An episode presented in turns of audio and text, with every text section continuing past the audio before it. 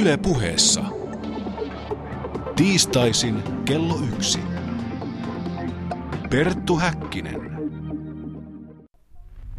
Skoj mitt land sig glad och framsida hackben och chokladklingande killar beskrejs mot agris dagsris som nida alli. On mitt bedankar mig sonne pröjs mun dakring ondi skalin. Har vi grynnet remjaik och uudakrinidaan, nismenintyhyn ak, holvin nuudakriin ostigin unnakriin. Oli äikin oma hei nokriida, hadermin oli vitlannydes vom. Ogar vinum aninum andelvo fronni, harida kom nidi dannu vakri danne döpa på det. Og ved kriminalitet finner de de kronene fra i de kolminerte premie, ei skulden mois monere.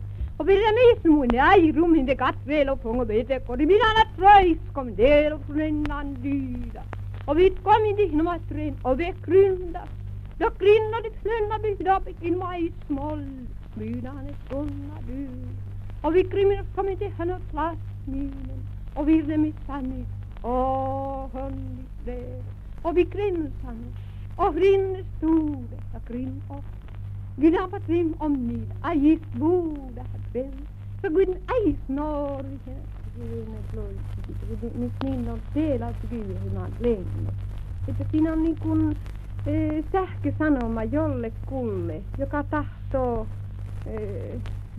lyödä itseään niin kuin rintaan ja sanoa, voi minä syntinen ihminen, joka en ole koskaan nähnyt, kuinka kirkas ja kaunis on se todellinen elämä, joka on Jumala, Jumalan ainoan pojan eh, eh, helmi, niin kuin löytäisi sen helmen, joka on Jeesus Kristus. Ja sitten niin kuin tahtoisi tulla oikein lähelle sitä ja oikein rintansa painaa sen ja tuntea oikein, että minä lämpimän ja sydämellisen rakkauden tahtoisin antaa tuon helmen tähden, jonka olen saanut. Minä voisin kaiken maailman. Näin siis vuonna 1937 Yleisradion tallentama puhenäyte, jossa hengellisesti virittyneessä tilassa oleva tuntemattomaksi jäänyt rouvas henkilö saarnasi meille kielillä ja tämän jälkeen tulkitsi viestinsä suomeksi. Minkä takia minä, Perttu Häkkinen, soitan teille ö, tätä nauhaa tämän aikaan tänä tiistai-iltapäivänä?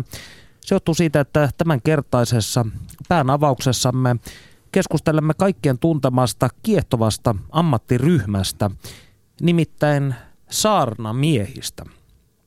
Onko saarnamies menneisyyden jäänne vai elektronista tiedonvälitystä ja sosiaalista mediaa hyödyntävä hengellisyyden airut vielä vuonna 2014kin. Ja ensimmäisenä lähetyksessä vieraaksemme on saapunut sarnaaja Markku Veilo. Lämpimästi tervetuloa. Kiitoksia. Sinä sait 15 minuuttia valtakunnan julkisuutta tässä viime viikolla, kun totesit, että tatuoinnit ovat demonien, voisiko sanoa portti-ihmisen. Yllättikö tämä, voisiko sanoa, yllättikö tämä vastaanotto? Kyllä se yllätti, että tarkoitus ei ollut sillä tavalla puhua valtakunnallisesti sitä, vaan varoittaa lähinnä uskovia tästä, tästä aiheesta, koska mä näen, että tämä on kuitenkin sellainen asia, joka kasvaa, voimistuu ja leviää.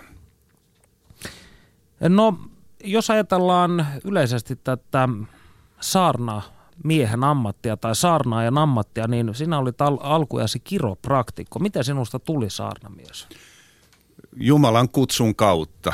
Eli eräänä päivänä istuin siellä praktiikalla yksinäni työpäivän jälkeen ja mietin, että tunsin Jumalan kutsun, Jumalan henki oli tullut lähelle, kutsu oli lähelle, hengelliset asiat oli alkanut kiinnostaa ja mä tiesin, koska mä olin käynyt pyhäkoulua ja lapsesta saakka, että ratkaisu on tehtävä.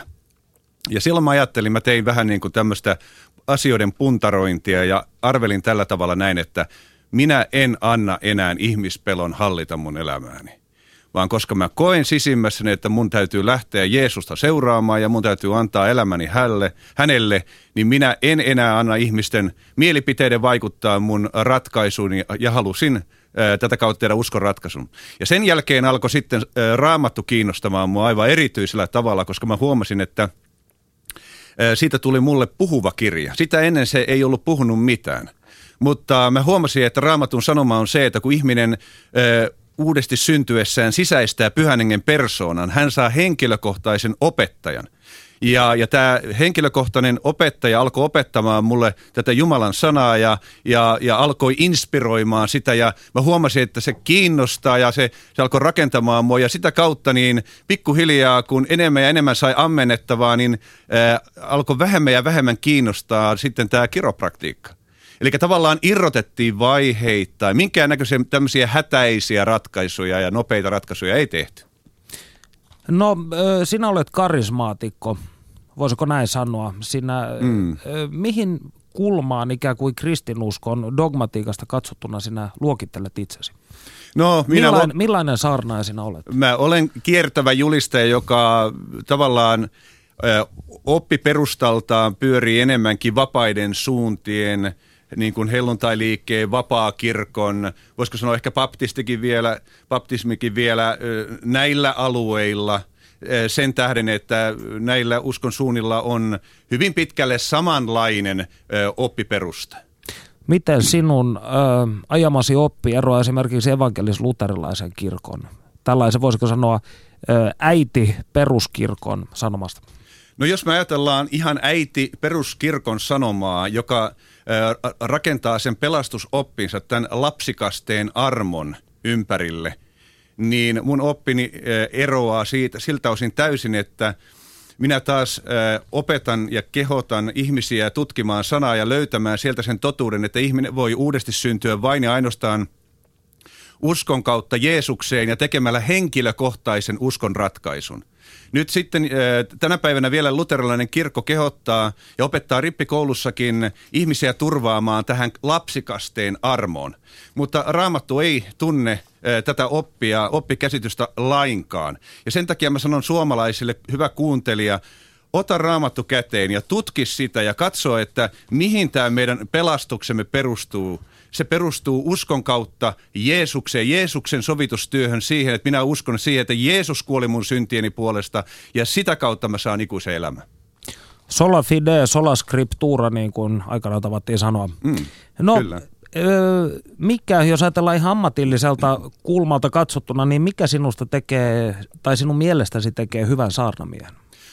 Hyvä saarnamie, hyvällä saarnamiehellä täytyy olla ihan selkeä sanoma. Hänellä täytyy olla selkeä sanoma, joka erottuu ää, muist, ää, muista sanomista tässä maailmassa.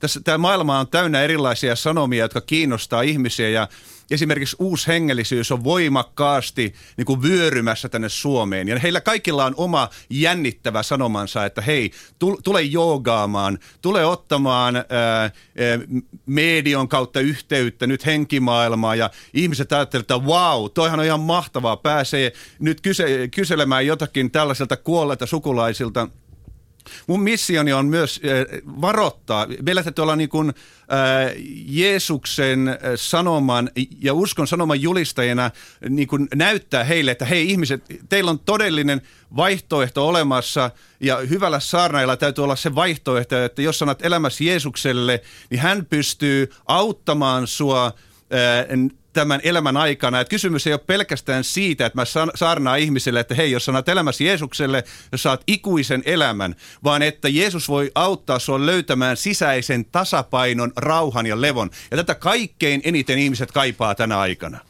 Mutta jos mietitään näitä erilaisia saarnamiehiä, sanotaan eri uskontojen, eri filosofioiden, eri ö, harjoitusten saarnamiehiä, niin – mainitsit tässä joogan ja vaikka mediumismin vastaavan, niin mistä se sinun psykologinen varmuutesi ikään kuin kumpua tai pulppua, että se oppi, mitä sinä saarnaat, on juuri se oikea? Erittäin hyvä kysymys ja, ja, ja tota, kysymys on nimenomaan siitä, että tämän kirjan sanoman täytyy tehdä sen julistajan, täytyy vakuuttaa se julistaja. Eli Jeesus sanoi aikoinaan, että jos joku tahtoo tehdä isän tahdon, niin hän tulee tietämään, onko tämä oppi Jumalasta vai puhunko minä omiani. Eli Jeesus antaa tässä meille lupauksen. Jos me lähdemme etsimään, niin me löydämme. Eli kun ihminen lähtee etsimään ja, ja tutkimaan näitä asioita, niin Jeesus antaa lupauksen siihen, että pyhä henki alkaa ohjaamaan häntä. Ja ihminen taas ei voi lähteä etsimään ennen kuin ihminen pääsee niin sanotusti herätyksen tilaan. Eli Jumala tulee lähelle, Jumala alkaa ohjaamaan, jos ihminen suostuu ohjattavaksi.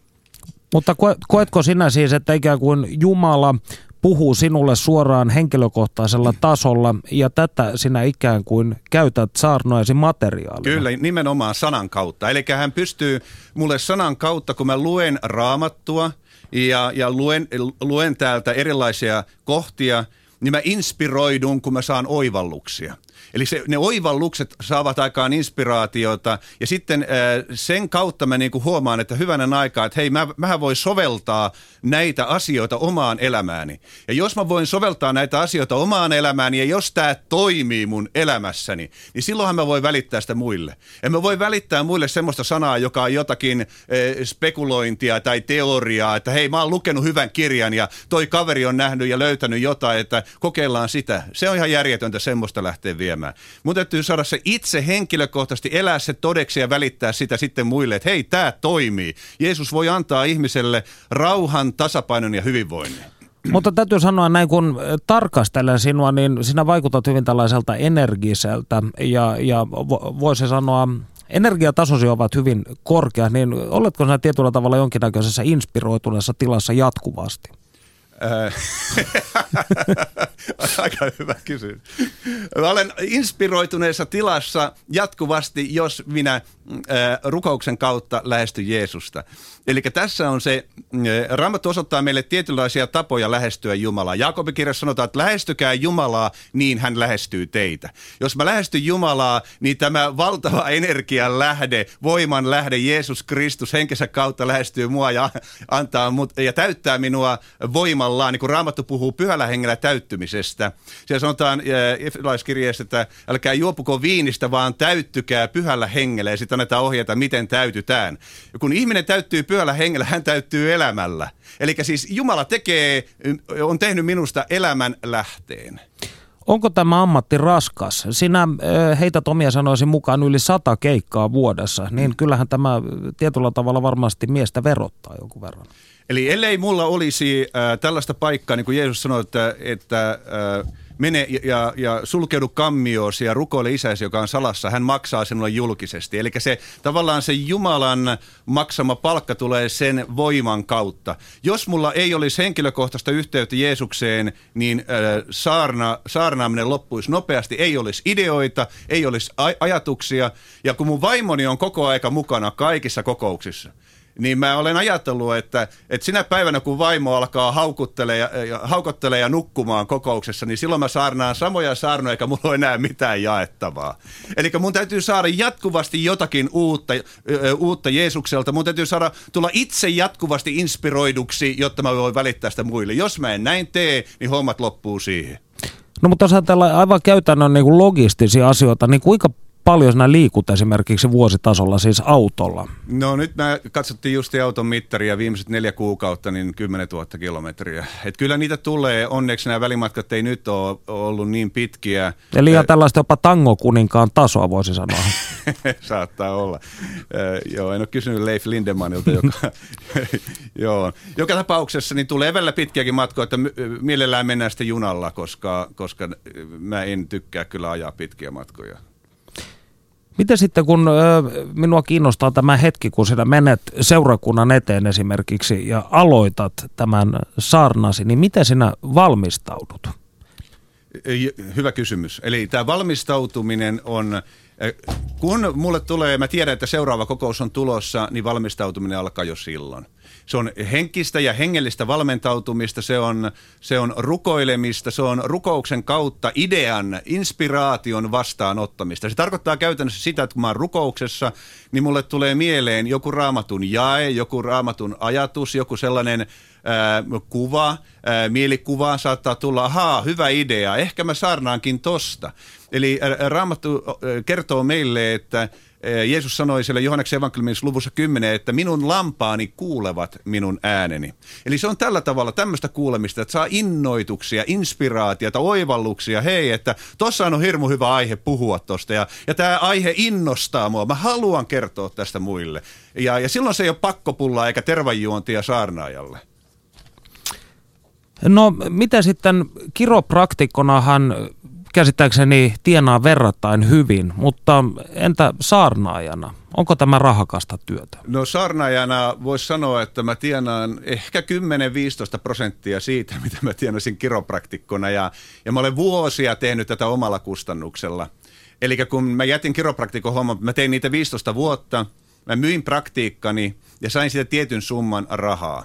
Mun vaimoni jäi myöskin erittäin äh, menestyksekkäästä työstä kirjanpitäjänä pois – ja hänellä oli oma kirjanpitotoimisto ja, ja me sitten yhdessä ajateltiin, että tehdään tätä työtä niin kauan kuin ää, taloudellisia mahdollisuuksia on. Eli todellakin se myytti, että saarnaaja rakentaa itselleen uuden omakotitalon jokaisen telttakokoussarjan jälkeen, ei ole totta. Ainakaan Suomessa. Ainakaan Suomessa, sekin oli hyvin sanottu. Eli Yhdysvalloissa tämä on käsittääkseni kuitenkin, tietysti siellä on lähes, oliko niitä peräti lähes 200 000 erilaista kristillistä ryhmittymää Yhdysvalloissa pelkästään, mutta voisi sanoa varmasti rahat, jotka näissä liikkuvat, niin ovat hyvin, hyvin eri kokoisia. No sen verran haluaisin sanoa tuohon väliin, että Yhdysvalloissa on tilanne sama, että jos siellä ollaan suurien seurakuntien pastoreita, niin he tienaavat suurin piirtein saman verran kuin jonkun firman – firman johtajat, mutta pienet seurakunnat on taas eri, eri juttu, koska sitten taas heidän maksukapasiteetti saa paljon ihan aivan toista luokkaa. Mistä sitten, mistä sitten minua kiinnostaa tämä vielä, että kulurakenne ikään kuin tietyllä tavalla, koska eihän tämä kiertäminen ilmaista ole, niin onko se sitten ikään kuin kolehtia tai vastaavaa vai menettekö te kokonaan omalla kustannuksella? Ei, kyllä, kyllä seurakunnissa maksetaan Etenkin helluntai-seurakunnissa maksetaan niin sanotun seurakuntaoppaan mukainen taksa. Se on tarkasti määritelty taksa ja siihen kuuluu kilometrikorvaukset. Ja, ja sen mukaan toimitaan. Yleensä mä, mä velotan ihan, ihan näiden mukaan, eli se ei ole mitään mielivaltaista velottamista. Ja, äh, joskus on tilanteita, jossa sanotaan näin, että nyt kerätään niin rakkauden lahja julistajalle. Jos he eivät maksa muita korvauksia, niin silloin ehkä ihmiset haluavat ja itse lahjoittavat – oman tahtonsa mukaan.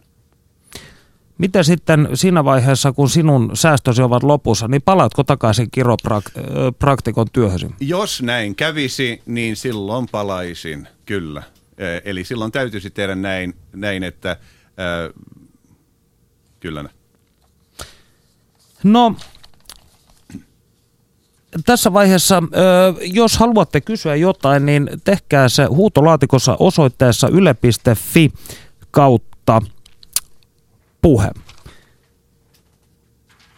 Ja ö, eräs kysymys täältä nousikin. Mikä on, koska sinulla on hyvin paljon näitä saarnoja internetissä, Kyllä, olet joo. ladannut, niin kuinka keskeistä tämä, voisiko sanoa sähköinen tiedonvälitys sinulle on?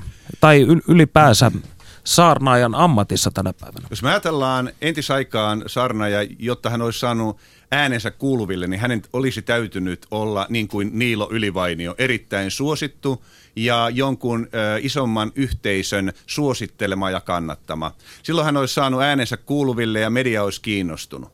Eli mun, mun ö, ideana ja ajatuksena si, ö, siinä, että mä olen laittanut näitä saarnoja tonne nettiin, ei ole tavallaan nostaa itseni, vaan nostaa asiaa. Ja, ja sen tähden, että siellä on paljon erilaisia saarnoja, niin mä oon saanut paljon palautetta. Ihmiset katsoo niitä ympäri Suomea. Eli mä tiedostan, että mulla on ää, tällaista opetuksellista sanottavaa ihmisille. Ja sen tähden mä olen, olen halunnut, halunnut ää, niitä laittaa sinne nettiin. Ja, ja monet ottaakin sitten yhteyttä ja haluaa keskustella niiden pohjalta ja, ja, ja monet sitten, nyt sitten me ollaan eletty seurakunnallisesti sellaista aikakautta, missä on paljon ihmisiä jäänyt seurakuntayhteyden ulkopuolelle, mikä on suuri vahinko. Ja, ja tämän tähden, niin nää, mutta kuitenkin tällaiset ihmiset, jotka on niin kuin ikään kuin tämmöisiä eksyneitä lampaita, niin he, he katsoo näitä opetuksia ja he pitää niitä arvokkaina ja, ja he kokee, että ne on niin rakentavia. Si, siinä mä näen, että siinä on tällainen hyöty. No, ö, täällä kysytään huutolaatikossa myös sitä, että kumpi on tärkeämpi, nettisaarna vai oikea saarna? Tämä vai voiko tällaista eroa tehdä? jos sanotaan niin tavoitettavuuden eh, puolesta, niin, niin eh, nettisarnojen kautta pystyy tavoittamaan valtavan ihmismäärän. Niin kuin me nähtiin tässä tatuointikeskustelussa, yli 70 000 ihmistä, se, niin kuin, ihmiset pystyvät levittämään tätä sanomaa nopeasti sekä negatiivisessa mielessä että positiivisessa mielessä.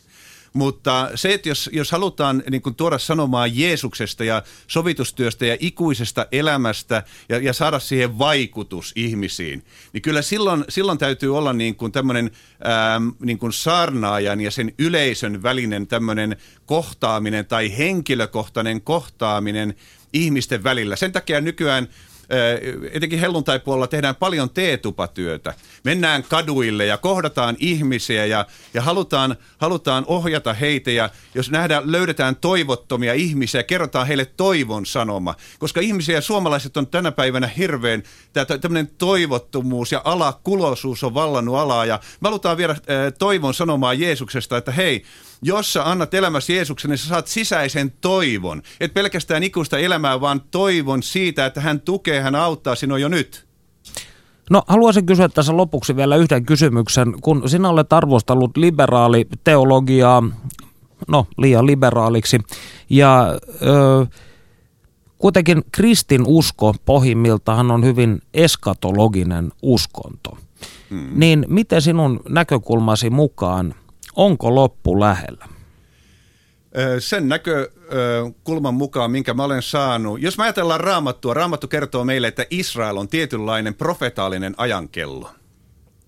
Ja, ja, ja silloin kun me ajatellaan, että mitä Israelille tapahtuu, minkälainen, minkälaista vihaa kohdistuu Israeliin, Raamattu puhuu meille, että, että on tulossa vielä viimeinen suuri sota niin sanottuna aikakautena, jota kutsutaan Herran päivänä.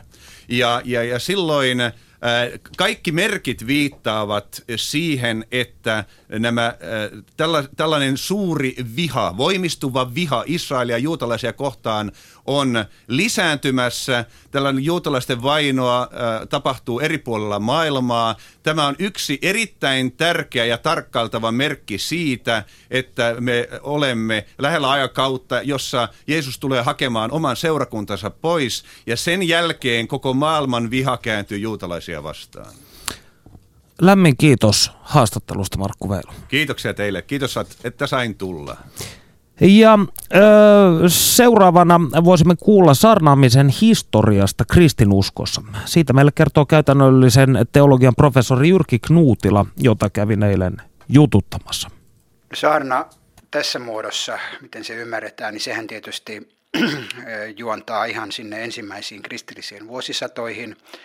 Ja saarna on, se voidaan tietysti määritellä monella tavalla, mutta jos ajatellaan semmoista yleisesti ymmärrettyä ja tunnettua määritelmää, että saarna on, on Jumalanpalveluksen tai messun osa, joka pidetään, aina saarna pidetään raamatusta, eli tuon evankeliumin, jossa kerrotaan nämä kristinuskon keskeisimmät totuudet evankeliumitekstien pohjalta.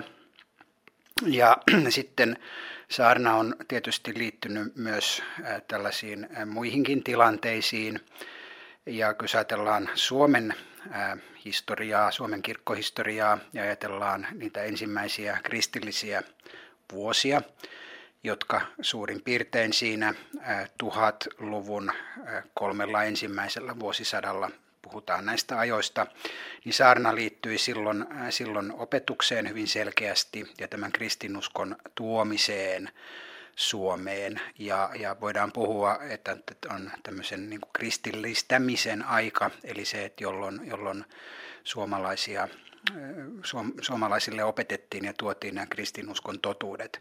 Sitten tuo aika muuttuu suurin piirtein siinä 1200-luvun kuluessa kristillistymisen ajaksi, joka tarkoittaa sitä, että kristinusko vakiinnutettiin Suomeen. Ja siinäkin saarnalla oli hyvin merkittävä osuus. Ja tässä kristillistymisessä, eli siis siinä kristinuskon vakiinnuttamisessa, Suomeen, niin, niin tuo jumalanpaluselämä eri muodoissaan, eli siinä ei ollut vain nämä messut, vaan siinä oli sitten tämmöiset erityyppiset rukoushetket ja tämä pyhimyksen, pyhimysten muistamiseen liittyvät asiat ja muut, niihinkin saarna liittyy hyvin voimakkaasti. Ja kun monta kertaa on sellainen edelleenkin tämmöinen väärin ymmärrys tai väärin tulkinta siitä, että, että vasta uskonpuhdistuksen eli reformaation aikana saarna olisi ollut kansankielinen, niin on, meillä ei Suomessa ole niin kuin mustaa valkoisella todisteita siitä, mutta me tiedämme ulkomailta tästä ihan siis Ruotsia myöten tästä läheltä, että saarna on aina ollut kansankielinen myös keskiajalla. Ja näin ollen sitten kun kun reformaatio tuli ja sehän sitten painotti saarnaa nimenomaan opetuksena ja se painotti nimenomaan kansankielistä saarnaa, niin se ei rakentanut tyhjän päälle, vaan se rakensi jo vanhalle perustalle. No sitten kun historiassa mennään eteenpäin, eli tulee tämä niin sanottu puhdasoppisuuden aika, niin siinähän saarna sai sitten erittäin merkittävän aseman.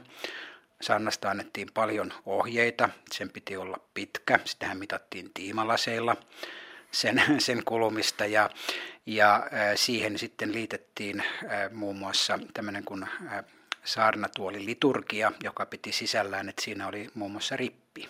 Siinä oli rukouksia ja rippi. Ja, ja, ja tuota, saarnahan pidettiin sitten saarnastuolista. Ja jokainen, joka on käynyt näissä vanhoissa suomalaisissa kirkoissa, niin saarnatuoli on semmoinen hyvin huomiota herättävä laitos. Siinä on tämä paldakin, eli sellainen katos, joka on, sehän on äänentoistoa varten, siis sen ajan huipputekniikkaa, eli semmoinen katos tuo paremmin sanan kuuluviin, ja, ja sitten kun saarnatuoli on ihmisten päitten yläpuolella, niin se, se kuuleminen ja, kuuluvuus on siinä hirvittävän tärkeä. Ja kun ajatellaan vaikka esimerkiksi Helsingin tuomiokirkkoa tai mitä tahansa tällaista ristimuotoista kirkkoa, niin siinähän juuri se keskus on saarnatuoli eikä niinkään alttari, joka on siellä yhden tämmöisen ristisakaran päässä, sen itäisimmän päässä. Ja tämä niin kertoo siitä, siitä merkittävyydestä, jonka saarna sai. Ja sitten siihen liittyy vielä tämä valtiollinen elementti, eli Eli saarnan yhteydessä on aina ollut nämä ilmoitukset ja kuulutukset, ja saarnan yhteydessä luettiin sitten ensiksi kuninkaan, ja sitten kun oltiin 1800-luvulla Venäjän alaisuudessa, niin Venäjän keisarin ilmoitukset ja kuulutukset. Eli, eli siihen, siihen, kytkettiin myös tämä yhteiskunnallisuus. Ja, ja tämä systeemi sitten, joka oli 1800-luvulla, niin saarna siinä säilyi aina sitten 1900-luvun loppupuolelle saakka. Sen jälkeen sen painoarvo, varsinkin tämän nykyisin käytössä vuonna 2000 tulleen jumalanpalus käytännön mukaan, niin totta kai se on saarna ja se, se on siinä edelleen samalla, samalla paikalla tätä jumalanpalusjärjestystä kuin aiemminkin, mutta saarnat ovat lyhentyneet, niitä ei enää pidetä sieltä saarnatuolista. Ja, ja jollain tavalla hyvin monet ovat sitten ymmärtäneet ja tulkineet sen niin, että tuo saarnan painoarvo on vähentynyt. No jos vielä äh, tähän aikaisempaan historiaan, niin sitten kun nämä perinteiset herätysliikkeet, joita Suomessa on ollut siis lestadiolaisuus, rukoilevaisuus, äh, evankelisuus, körttiläisyys eli tämä herännäisyys ja sitten, sitten vielä tämä toisen maailmansodan jälkeen tullut niin tämä uuspietistinen niin sanottu viides herätysliike, niin näissähän saarnalla on ollut aina hyvin merkittävä asema. Ja tänäkin päivänä, jos, jos käy, jos vertaa vaikka sillä tavalla, että käy ihan tämmöisessä evankelilaisessa jumalanpalluksessa, jossa saarnaajana tai papistossa ei ole yhtään näihin herätysliikkeisiin kuuluvaa ja sitten menee semmoiseen kirkkoon tai semmoiseen seurakuntaan, jossa näihin, näihin liikkeisiin kuuluvia on, niin, niin silloin niissä voi noin karkeasti todeta, että saarna on edelleen tuossa samassa asemassa kuin se on vuosisatoja Suomessa. Perttu Häkkinen. Yle Puhe. Jos ajatellaan sitten juuri karismaattisuutta tai uuskarismaattisuutta, näihin aloihin kuuluvia liikkeitä, niin voisiko sanoa, että saarnan merkitys on myös enemmän persoonavetoinen? Kyllä juuri näin, ja, ja niissähän on hyvin voimakkaasti sitten se uskon kokemus, eli, eli se, että että saarnaaja tai sitten, siinähän joskus voi olla, olla niin kuin siinä roolissa siis muitakin kuin sen liikkeen hengelliseen johtoon liittyviä. Siinä voi olla tämmöisiä maalikkojäseniä, joille sitten tämä tehtävä on uskottu. Niin he hyvin, hyvin tosiaan siihen perinteeseen kuuluu tämä uskoon tulokokemuksen mm, siitä kertominen ja, ja sen avulla ikään kuin todistaminen. Tätä sanaahan ne käyttävät mielellään, todistaminen. Ja, ja, ja, ja silloin, silloin siinä on semmoinen siinä on tietysti se opettava merkitys, mutta, mutta myös tämmöinen hyvin julistava ja sitten, sitten nimenomaan sen liikkeen opin mukaan julistava. Ja myös sitten se tarkoittaa myös kääntäen sitä, että sitten siinä saatetaan ottaa niin kuin aika paljonkin kantaa johonkin toiseen, vaikka tämän kirkkoon tai johonkin toiseen tämmöiseen uskonnolliseen liikkeeseen ja, ja tehdä, tehdä sillä tavalla niin kuin selväksi, että tämä meidän, meidän suuntamme on se niin kuin oikea suunta, että, että, että näinhän se menee. Missä se raja sitten menee evankelis-luterilaisen kirkon piirissä taas, jos mietitään esimerkiksi vaikka pastori Eero Imatran haureuden kattilan Jaakkolaa, niin tuleeko tällaisia, voisiko sanoa, ylilyöntejä usein tai asioita, joista täytyy ikään kuin keskustella? No aina niitä silloin tällöin tulee. Sehän on tietysti sitten niin, että evankelis-luterilaisenkin kirkon palveluksessa on on pappeja, eh, jotka itse ovat kokeneet tällaisen hengellisen herätyksen. On sitten erilaisia suuntiin kuuluvia ihmisiä ja näin poispäin. Ja tietysti he tuovat sitten tätä omaa näkemystään. Mutta sehän on, on sillä tavalla, että kun vihitään evankelisluterilaisen kirkon papiksi, niin siinähän jokainen vihittävä vannoo valan, jossa hän, hän sitoutuu siihen kirkon oppiin. No, tämä on tietysti niin periaatteessa selvä, mutta sitten käytännössä, kun lähdetään sitten tulkitsemaan asioita, että mikä on kirkon oppia ja mikä ei, ja sittenhän se tietenkin käytännössä on niin, että, että se seurakunta, joka on kuulemassa, että jos se saarna sitten loukkaa sen tällaista yleistä käsitystä tai, tai muuten, niin siitä nämä konfliktit syntyvät. Että, että silloin jos saannassa pää, pääpaino on niin kuin raamatun totuudessa, siis ää, tässä mitä, mitä raamattu kertoo ihmisen pelastuksesta ja niin poispäin, niin silloinhan asia on niin kuin ok, mutta sitten millä tavalla sitä, mitä siinä niin kuin painotetaan, mitä asioita ja, ja julistetaanko siinä tuomiota millä tavalla, koska sehän on aina tuomion julistaminen myös vallankäyttöä pahimmillaan siinä on olemassa se riski. Se riippuu niin monesta eri tekijästä tietysti, että se ei ole automaatio, mutta pahimmillaan kun on vallankäyttö ja, ja sitten, äh, sitten tuota, lähdetään tekemään julistamaan tietty ryhmä, ryhmälle julistetaan tuomiota. Äh, sen tietenkin tietyllä tavalla perustuu raamattuun ja, ja sen tulkintaan, mutta juuri sitten, että miten sen tekee ja, ja, ja millä tavalla ja missä sävyssä ja, ja, ja, ja tällä tavalla. Että, että siinä on, mutta kyllä siinä tämä aina on tämä ja tämä niin kuin tähän uskontoon liittyvä se inhimillinen puoli, että, että sitä voidaan käyttää myös väärin sillä tavalla oman vaikutusvallan ja oman, oman vallan pönkittämiseen ja sen lisäämiseen. Millainen sinun mielestäsi on hyvä saarna? Mistä elementeistä tai komponenteista se rakentuu? No siinähän tietysti on sen määrittely on aika hankalaa mikä otetaan mittapuuksi, mutta jos ajatellaan nyt se semmoinen perinteinen tehtävä, joka saarnalla on, siis se on tämmöinen opettaa ja julistaa, eli siis opettaa näitä raamatun keskeisiä totuuksia, mistä, mihin sielun pelastus perustuu, ja, ja tuoda sitä, sitä esille. Ja sitten tietysti se sellainen puoli, jota aina sanotaan, tämä sielunhoidollisuus, eli, eli se, että, että papin täytyy olla perillä seurakunnastaan, siitä mitä kysymyksiä seurakunnalla on ja koettaa niihin vastata sen, sen kulloisenkin evankelmikohdan mukaan. Nythän kirkkovuosi on sillä tavalla rakentanut, rakentunut, että, että tuota, nythän me elämme elämme tätä loppupuolta, loppupuolta kirkkovuodesta ja, ja tämähän päättyy sitten aikanaan tähän Kristuksen kuninkuuden sunnuntaisin eli, eli aikaisempaan Mm, tuomiosunnuntaihin, mitä, mitä siitä aikaisemmin käytettiin, ja edelleenkin tietysti käytetään sitä nimeä, ja sitten alkaa adventti, niin koko tämä kirkkovuosi adventista tähän tuomiosunnuntaisiin, niin siinähän käydään nämä kristinuskon kaikkein keskeisimmät asiat läpi niin, että periaatteessa joka sunnuntaina puhutaan samasta asiasta, mutta puhutaan hiukan eri näkökulmasta.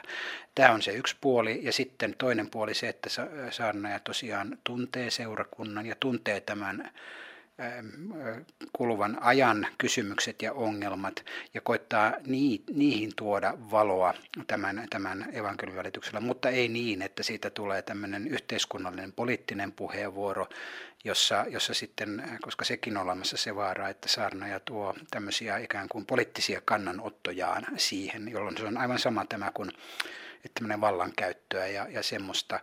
E, eli, eli saarnaajan pitää niin kuin perehtyä paitsi tekstiin, niin laajemmin teologiaan, miten se on kirkon historiassa tämä asia ymmärretty. Ja sitten pitää aina tehdä analyysi siitä, siitä tota seurakunnan tilanteesta ja ajan tilanteesta. Ja näistä, ainakin näistä neljästä näkökohdasta rakentaa. Sellainen, kun tämmöisen niin kuin tavoittaa, niin sitä voisi niin kuin määritellä, että se on sellainen hyvä saarna evankelis-luterilaisen kirkon piirissä ja tänä päivänä näkee tietysti hyvin paljon naisia saarnaamassa, mutta mitä sitten herätysliikkeiden ja vapaiden suuntien, niin onko tämä verrattain miehistä puuhaa yhä kuitenkin? Se riippuu niin siitä taustaryhmästä, eli, eli jos ajatellaan esimerkkinä nyt vaan vaikka tästä klassisista näistä suomala, niin sanotusta suomalaista herätysliikkeestä, vaikka herännäisyyden, herännäisyyttä, niin siellähän naisia on ihan siinä määrin, kun kun, kun ähm, äh, kirkossakin. Sitten jos, voisi hyvin kuvitella, että jossain, jossain tietyssä ähm, lestadiolaisuuteen, lestadiolaisiin liikkeisiin kuuluvassa suunnassa, niin, niin ei, ei ole yhtä paljon. Ja sitten tietysti aina se kyseinen, jos on tämmöinen niin sanottu vapaa suunta, joka sekin on tietysti aika laaja ja mutkikas käsite, mitä sillä ymmärretään, niin eh, jos nyt semmoinen karrikoitu yleistys eh, voidaan sanoa, niin hiukan riippuu siitä ryhmästä, miten, miten he sitten suhtautuvat eh, naisten, naisten tehtävään tässä saarnaamisessa, että että, että se, se opettamistehtävä, joka siihen kuuluu, niin, niin osa tietysti vetoaa sitten tiettyihin raamatun kohtiin ja, ja osa taas sanoo, että tota, ne voidaan ymmärtää toisinkin. Ja näin siis käytännöllisen teologian professori Jyrki Knuutila, jotta kävin eilen jututtamassa. Ja kyseessä siis tänään päänavauksemme, jonka aiheena saarna miehet, saarna naiset ja heidän ammattinsa. Mitä sitten kun saarnaaja lennokas ja maalaileva puhe kääntyy hengelliseksi väkivallaksi? Siitä lentävän reporterimme Panu Hietanevan haastattelussa kertoo yhteiskuntatieteiden tohtori ja hengellisestä väkivallasta kirjaa valmisteleva Aini Linja Kumpu. Osallistu lähetykseen Shoutboxissa. Yle.fi kautta puhe. Saarnamiehet ovat teräväkielisiä sanankäyttäjiä ja heidän puheensa kuulostavat lennokkailta, mutta voiko esimerkiksi helvetin tulilla pelottelu olla hengellistä väkivaltaa? Ja mitä se hengellinen väkivalta ylipäänsä on? Näistä asioista kanssani keskustelee nyt dosentti Aini Linjakumpu, joka on tutkinut hengellistä väkivaltaa kristillisessä liikkeessä. Aletaan kartoittaa tätä asiaa termien kautta. Olet kirjoittanut, että hengelliseksi väkivallaksi on alettu leimata pienet epämiellyttävyydet tai ikävistä asioista saarnaaminen. Mitä sitten on hengellinen väkivalta? Mä jotenkin ajattelen, että hengellinen väkivalta on vakavempaa. Mä en oikeastaan ajattelisi sille, että se saarnaaminen sinänsä on hengellistä väkivaltaa, vaikka se sisältäisikin kovaa kieltä tai hyvin niin kuin vaikeasti sulatettavia asioita. Eli jotenkin mä näen tai itse tulkitsen, että hengellinen väkivalta tarvitsee aina sen yhteisön ympärilleen. Yhteisö, jossa on yhteisön kuuluvia jäseniä, siinä on tämä rakenne, joka on niin tukemassa mahdollisia hengellisen väkivallan muotoja. Eli se on, mä näen sen laajempana kuin yhden ihmisen tuottamana asiana. Millaiset uskonnolliset yhteisöt ovat erityisen alttiita hengelliselle väkivallalle? Hengelliselle väkivallalle on alttiita sellaiset yhteisöt, jotka on jollakin tavalla niin kuin hyvin tiiviitä ja säännösteltyjä, ja jotka ovat mahdollisesti jollakin tavalla keskusjohtoisia. Ja on säännöt ovat tiukkoja, eikä niistä sallita juuri poikkeamisia. Eikä ylipäänsäkään sallita toisin ajattelua. Oli se sitten opillista toisia ajattelua tai ihan käytäntöihin liittyvää toisia ajattelua. Ja sitten myös sellaiset yhteisöt, joissa näitä sääntöjä, tiukkoja sääntöjä valvotaan tarkasti ja tehokkaasti, niin ne ovat yleensä sitten, siihen se väkivallan mahdollisuus kytkeytyy varsin tiiviisti. Eli mä itse puhun tällaisista kuriyhteisöistä, jossa nämä uskonnolliset normit ja säännöt ovat, ovat tiukkoja, ja jos niistä normeista poiketaan, niin niistä sitten rangaistaan. Usein ne, ne yhteisöt tai liikkeet, joissa on hengellistä väkivaltaa tai se väkivallan mahdollisuus on ilmeinen, niin kyllä niissä on se johtajan merkitys olennainen. Ja yleensä se johtaja on, se on vahva johtaja tai vahvoja johtajia. Se voi olla myös sellainen jollakin tavalla kollektiivinen johtamistapa siellä taustalla. Usein hengellinen väkivalta yhdistetään herätysliikkeisiin, mutta mikä on tilanne evankelis-luterilaisen kirkon suhteen? Esiintyykö siellä hengellistä väkivaltaa? Evankelis-luterilainen kirkko on tietysti niin valtavan suuri kokonaisuus, että herätysliikkeet ovat yksi osa sitä, sitä suurta kokonaisuutta. Ja siellä on toki myös monia muita pieniä ryhmittymiä, jotka ovat löysästi tai vähemmän löysästi yhteydessä kirkkoon, mutta saattavat toimia hyvin tavallaan itsenäisesti ja omavaltaisesti ja tavallaan voivat muodostaa hyvin tiiviitä pieniä yhteisöjä tai ryhmiä, joissa sitten tällaisen hengellisen väkivallan mahdollisuudet ovat olemassa. Eli tavallaan meillä kirkko, kirkko sinänsä ei tuota hengellistä väkivaltaa ja on toiminut aika hyvällä ja ponnekkaalla tavalla sen, sen ehkäisemiseksi ja sen niin tavallaan ymmärtämiseksi, että mistä on kysymys. Eli kirkko ei ole sinänsä se taho, jota pitää katsoa, vaan katsoa niitä erilaisia liikkeitä ja toimintoja, mahdollisesti niitä yksittäisiä ihmisiäkin, mitä siellä kirkon niin kuin, laveassa huomassa tapahtuu. Kuinka hengellistä väkivaltaa voidaan ehkäistä yhteiskunnassa? Kenen tehtävä se on? Se on, se on hyvä kysymys, koska se on aika moninainen ja monimutkainen yhtiö. Siihen liittyy myös uskonnonvapauden ulottuvuudet. Eli että uskonnollisen liikkeellä on varsin vahva oikeudellinen asema yhteiskunnissa. Eli on myös, ja on myös olemassa uskonnonvapaus, vahva uskonnonvapauden periaate, mikä, mikä on sinänsä hyvä.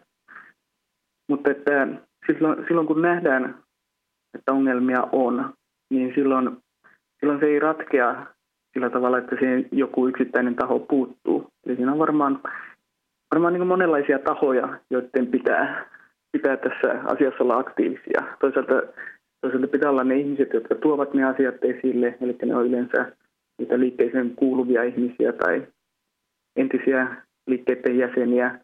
Tutkijoilla on oma tehtävänsä, yhteiskunnallisella keskustelulla oma tehtävänsä. Sitten kun mietitään niitä konkreettisia ratkaisukeinoja, niin silloin liikkeet itsessään ovat niitä keskeisiä tahoja, joiden pitäisi ymmärtää ehkä, että jos on ongelmia, mitä niille pitäisi tehdä. Kirkko on toinen taho, jonka pitäisi olla ehkä entistä aktiivisempi tässä suhteessa. Mutta sitten kolmantena tahona on sitten myös, myös valtio, eli valtiollisten toimijoiden pitäisi olla kiinnostuneita, mitä tapahtuu myös uskonnollisissa yhteisöissä. Näin siis Aini Linja Kumpu Panu Hietanevan haastattelussa. Ja nyt olemme saaneet päänavaukseemme ihan vieraaksi studio saakka lentävän reporterimme Panu Hietanevan. Mitä sinä olet oppinut tätä ohjelmaa tehdessäsi?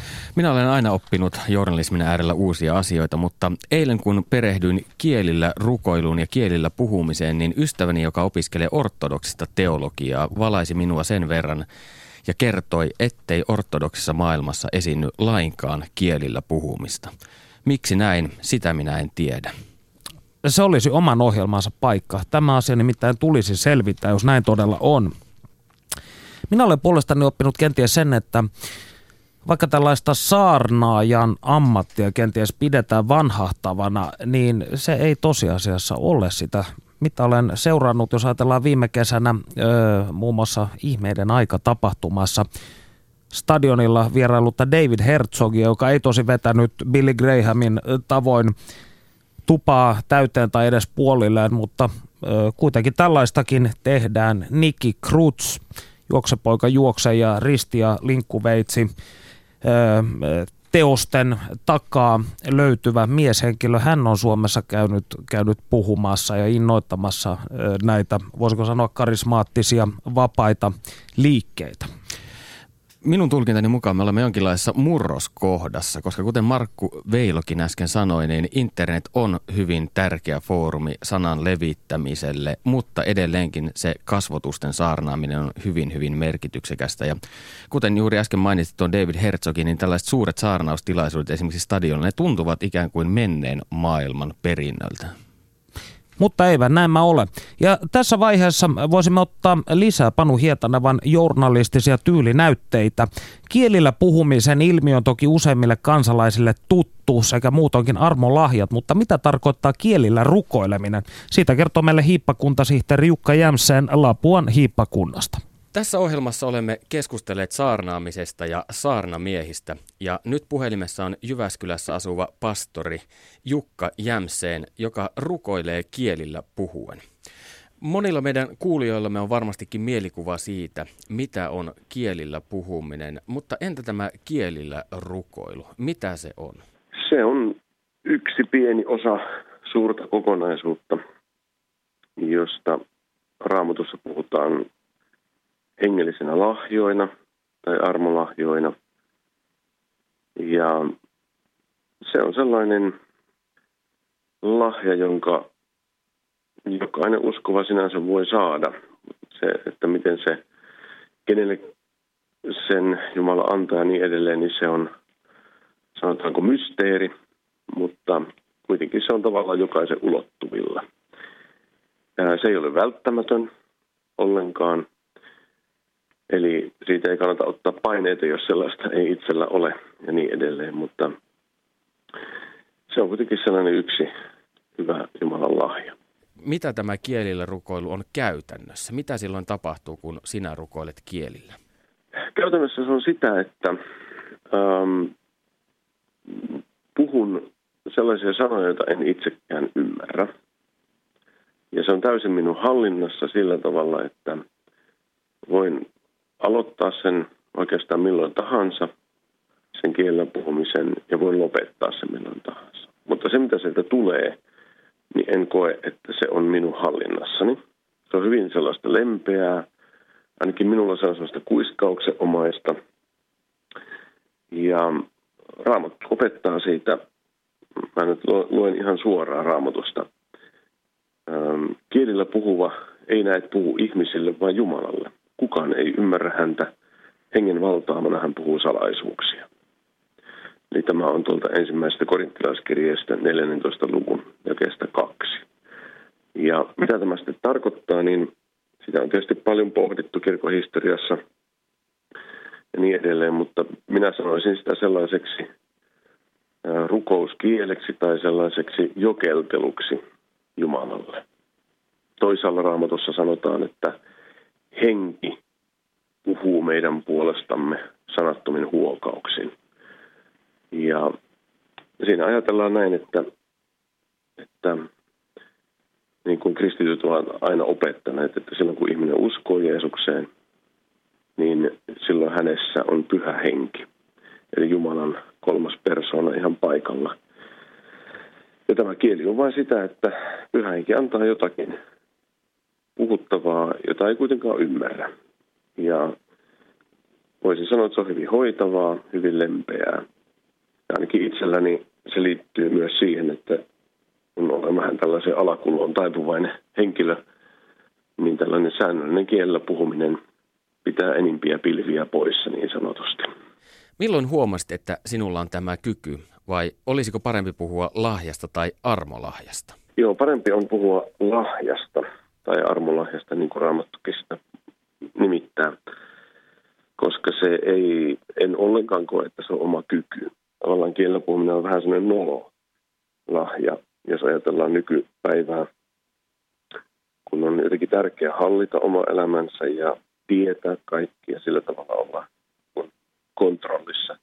Ja minä sitten aikanaan ollessani Englannissa töissä muistan, kun pyysin kaikkia niitä lahjoja, mitä raamatussa lueteltiin. Tavallaan varmuuden vuoksi, että kun siellä näin käsketään pyytämään, niin minä sitten pyydän. No, heti ei tapahtunut mitään.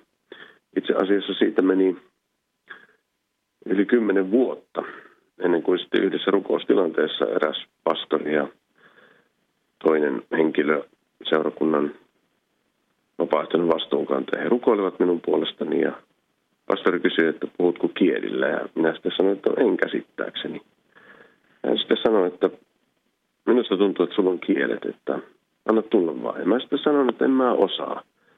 Ja hän sanoi, että kyllä sä osaat, että anna tulla vaan. Ja mä suutuin sisimmässäni hirveästi. Mä ajattelin tämmöistä pumppaamista, että tätä minä en jaksa. Hymyilin kyllä kohteliasti ja sitten lähdin sitä tilaisuudesta pois. Ja sitten kun olin kävelemässä salista ulos, mieleeni tuli yksi sana, omituinen sana, jota en ymmärtänyt.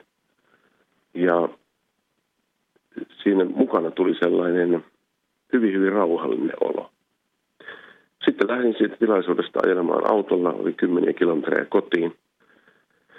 Ajattelin, että no, autossa saa käyttäytyä tyhmästi ja toistelin sitä yhtä sanaa ja rukoilin samalla, että Herra, että jos tämä on sinun juttuja, niin anna tästä tulla jotakin, jos tämä on vaan omaa mielikuvitusta, niin anna tämä häipyä. Ja sitten ehkä muutaman kymmenen kilometrin päässä tuli toinen sana, joita sitten toistelin vuorotellen ja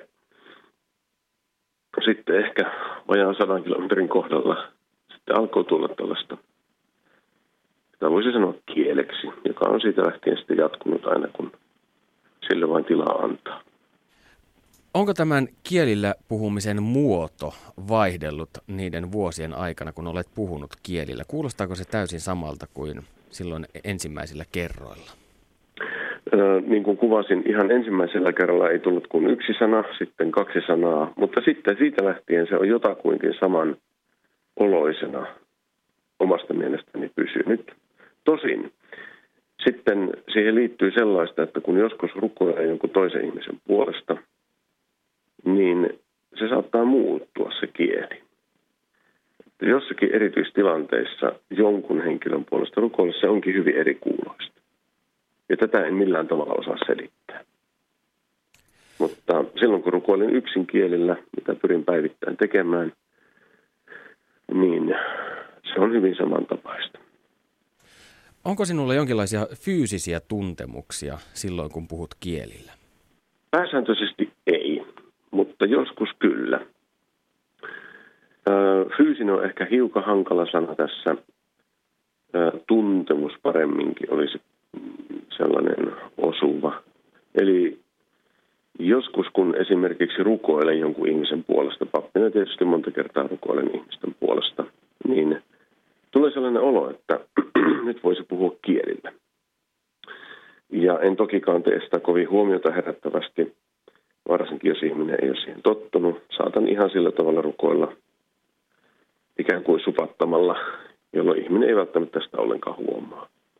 Mutta koen, että siinä jotenkin voi rukoilla ihmisen puolesta sellaisella tavalla, johon oma ymmärrys ei riitä. Ja siihen ehkä liittyy sellainen tietynlainen hiukan syvempi rauha kuin mitä yleensä koen. Hyvin harvoin siihen liittyy mitään voimakasta tunnetta.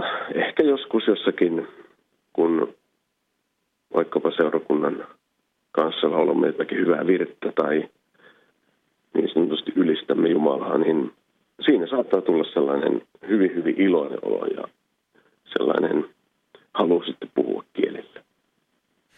Jos minä pyydän nyt sinua rukoilemaan kielillä, niin onnistuuko se näin puhelimessa? No, kyllä se varmaankin onnistuu, mutta tota, mä en mielelläni sitä tee, koska Raamatussa on tässä sellainen ohje, että kun ollaan seurakunnan, siellä on korintilaiskirjeessä esimerkiksi näin, kun ollaan seurakunnan kokoontumisessa, niin silloin ähm, äh, voidaan puhua kielillä, mutta pääsääntö on se, että silloin pitäisi olla jonkun paikalla, jolla on kielen selittämisen lahja. Eli on myös toinen lahja, jonka kautta Jumala antaa sitten selityksen sille kielelle.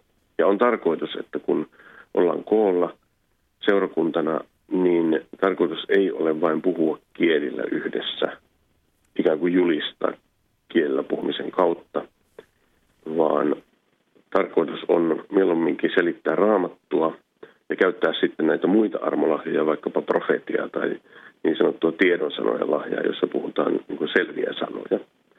Eli voisin kyllä tässä rukoilla, mutta ajattelen, että jos kuulijoissa on sellaisia, jotka heti kokevat, että nyt tässä mentiin väärin, niin mieluummin jätän tässä rukoilematta kielillä. Jukka Jämseen vielä viimeinen kysymys. Mistä tiedät, että puhuessasi kielillä se on nimenomaan Jumala, joka puhuu kauttasi, eikä kyseessä ole esimerkiksi paholainen tai mielikuvituksesi tuote? Tämä on erittäin hyvä kysymys. Raamattu opettaa hyvin selvästi, että minä en voi yksilönä itse päättää tai väittää, että nyt tämä on varmasti Jumalasta ja niin edelleen, vaan ensimmäisessä korintilaiskirjassa luvussa 14 sanotaan, että silloin kun käytetään armolahjoja, niin toiset arvostelkoot. Eli armolahjojen kuuluu olla ikään kuin seurakunnan arvioitavana ja seurakunnan kontrollissa tietyssä mielessä. Olen kuullut tällaisen englanninkielisen apusanan, joka auttaa aina hahmottamaan tätä, että miten voi niin arvioida, että ollaanko tässä nyt oikeilla linjoilla. Se tulee, tai se on hyvä muistaa Simpson tästä televisio-ohjelmasta Bart, eli pojan nimi Bart. Ja se tulee neljästä englanninkielisestä sanasta, eli Bible, Assembly, Reason Testimony. Eli suomeksi tarvitaan raamattu, tarvitaan seurakunta, tarvitaan oma järjenkäyttö ja tarvitaan sisäinen todistus. Nyt on hyvin tärkeää, että silloin kun käytetään armolahjoja ja yleensäkin kun eletään kristillistä elämää, niin näiden neljän tulisi aina olla linjassa. Lämmin kiitos Panu Hietanevalle ja Jukka Jämsänille.